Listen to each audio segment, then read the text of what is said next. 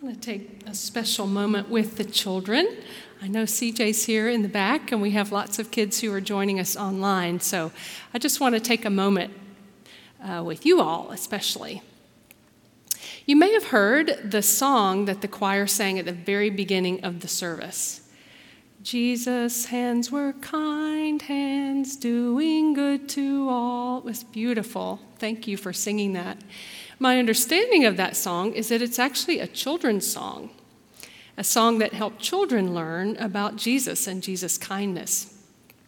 It made me think of something that someone said 500 years ago. Her name was Teresa of Avila.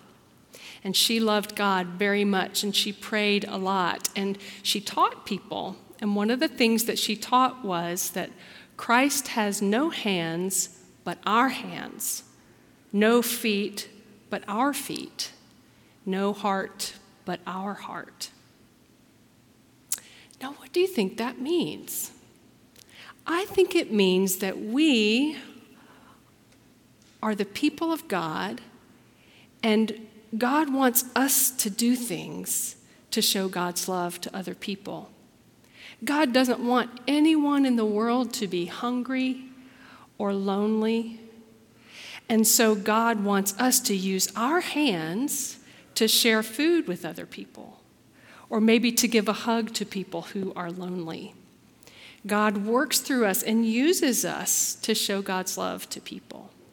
So, one thing that might be fun would be for you to talk with your parents or your friends and wonder hmm, how could I use my hands to help other people? How could I use my mouth and say kind words to people? How could I use my feet to walk with someone who might need some help getting over the sidewalk? All sorts of ways we can use our hands, our feet, our ears to listen, to do what God wants us to do in the world. Let's pray.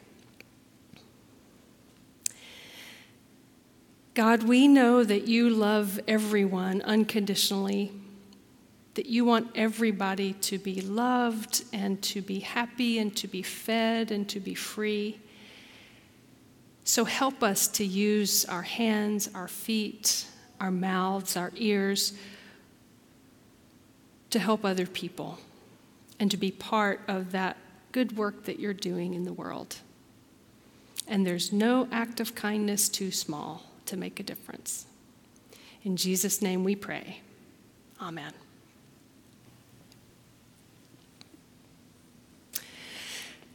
So we find ourselves this morning in the 11th chapter of John, the story of the raising of Lazarus. And it's actually a very long story, maybe the longest story in all the Gospels. It takes up the whole of chapter 11.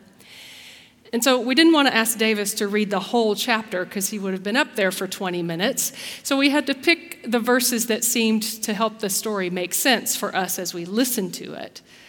But there's a lot more going on in this story that I want to fill in for us, if that's okay with you. For one thing, this is Jesus' seventh and final miracle in the Gospel of John.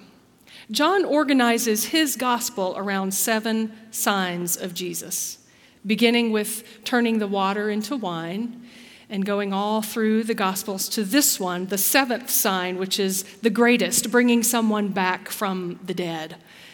And it is this sign that stirs up so much controversy that Jesus eventually gets arrested.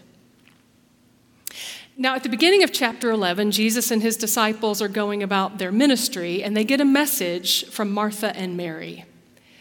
It's clear from John's gospel that Martha, Mary, and Lazarus have a special relationship with Jesus. There's, a, there's an intimate kind of friendship there.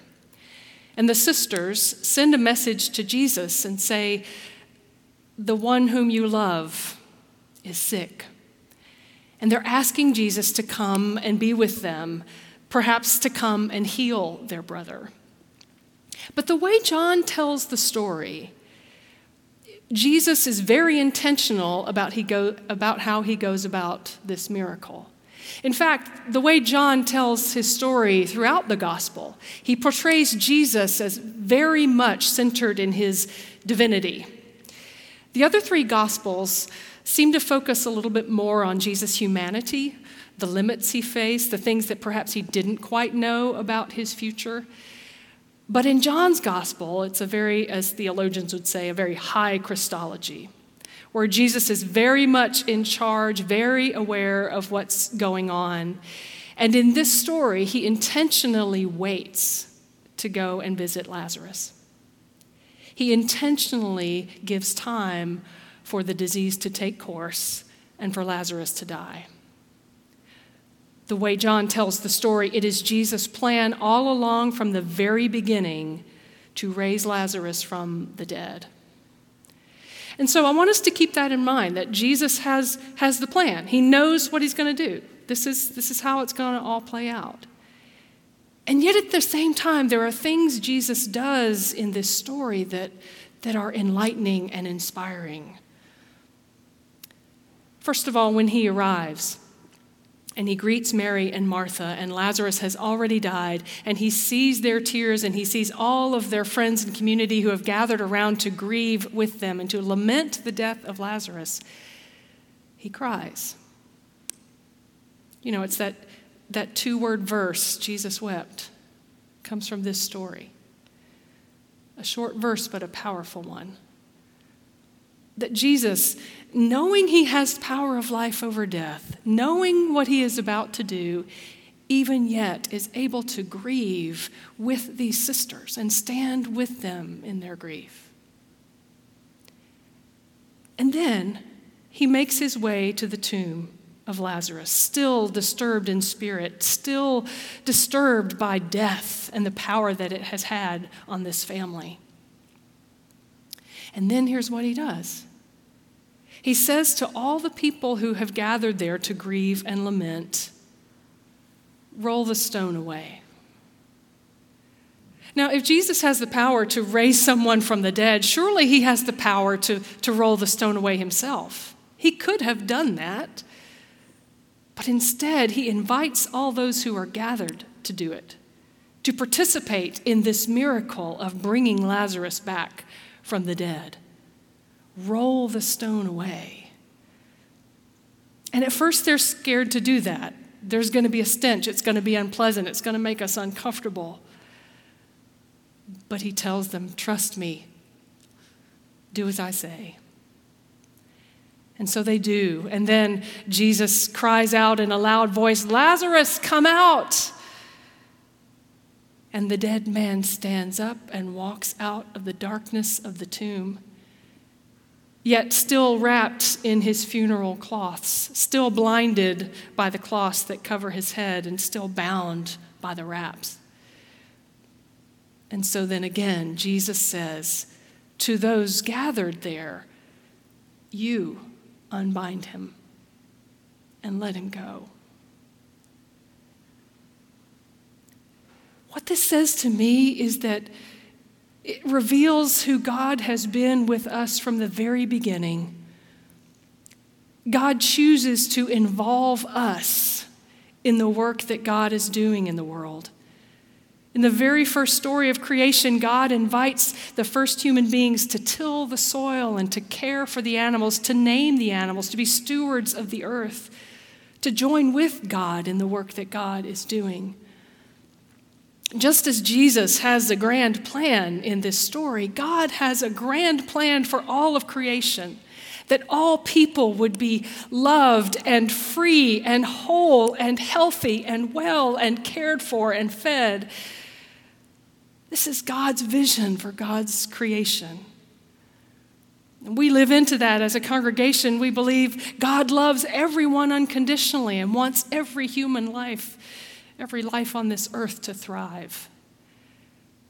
But in order for that to happen, God chooses, for whatever reason, to use us, to work through us.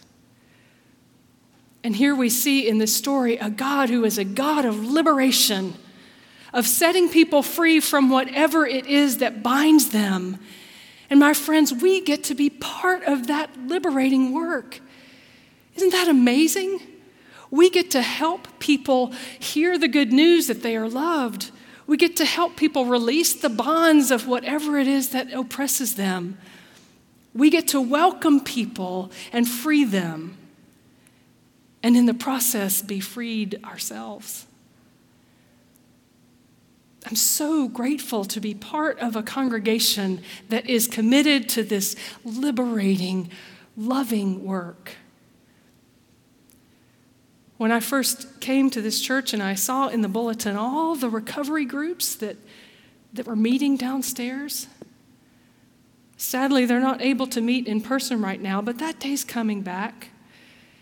And this is a congregation that welcomes that work and that journey of recovery, knowing how important it is, how much it's God's work to help set people free from the bondage of addiction. I'm so grateful for our Sunny Day Club that welcomes people who are trapped in the bonds of a terrible disease of Alzheimer's.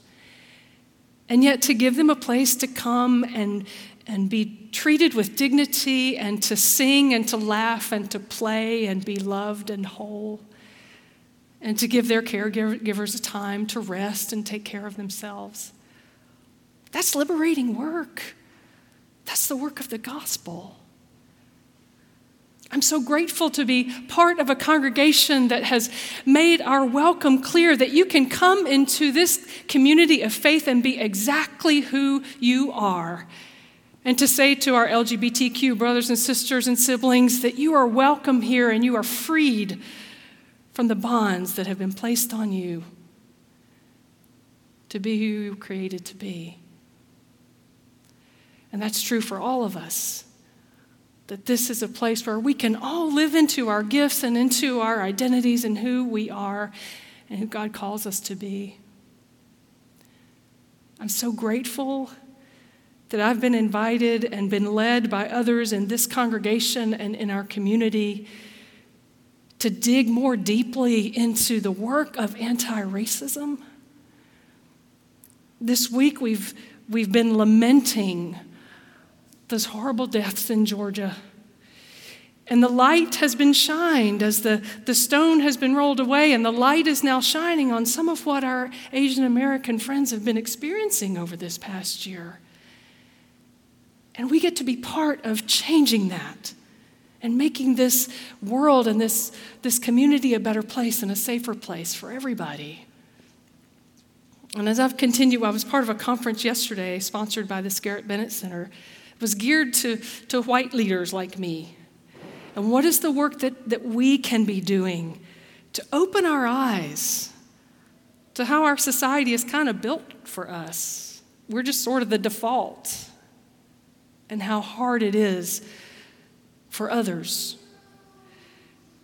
And discovering that that work of conversations around racism and all of that is not just working to liberate others, but it's setting me free. And the work that God is doing in the world through us, around us, to build a world where all people are free and whole and loved and have enough is work that we're invited into. So, here are the good news, my friends. Whatever it is in your life that binds you, old labels that others have put on you, or, or old resentments, or whatever it is that is holding you, know and believe that our God is a God of liberation who wants to set you free. Hear the good news, my friends. We are part of the body of Christ, invited to join in this hopeful, exciting, joyful work of sharing God's freedom with the world in whatever ways we're called to do that. And when we worry that we don't have the courage or we don't have the energy or we don't have what it takes to be part of this work, because it gets hard at times, here's the best news of all. The power in this story does not come from Lazarus, and it doesn't come from the people who were pushing the stone. It comes from Jesus Christ. and it is Christ's vision for the world. And if we can trust and believe and follow Christ one day at a time, we will have everything we need to use our hands, our feet, our mouths, our ears, to be free and to set others free. Thanks be to God.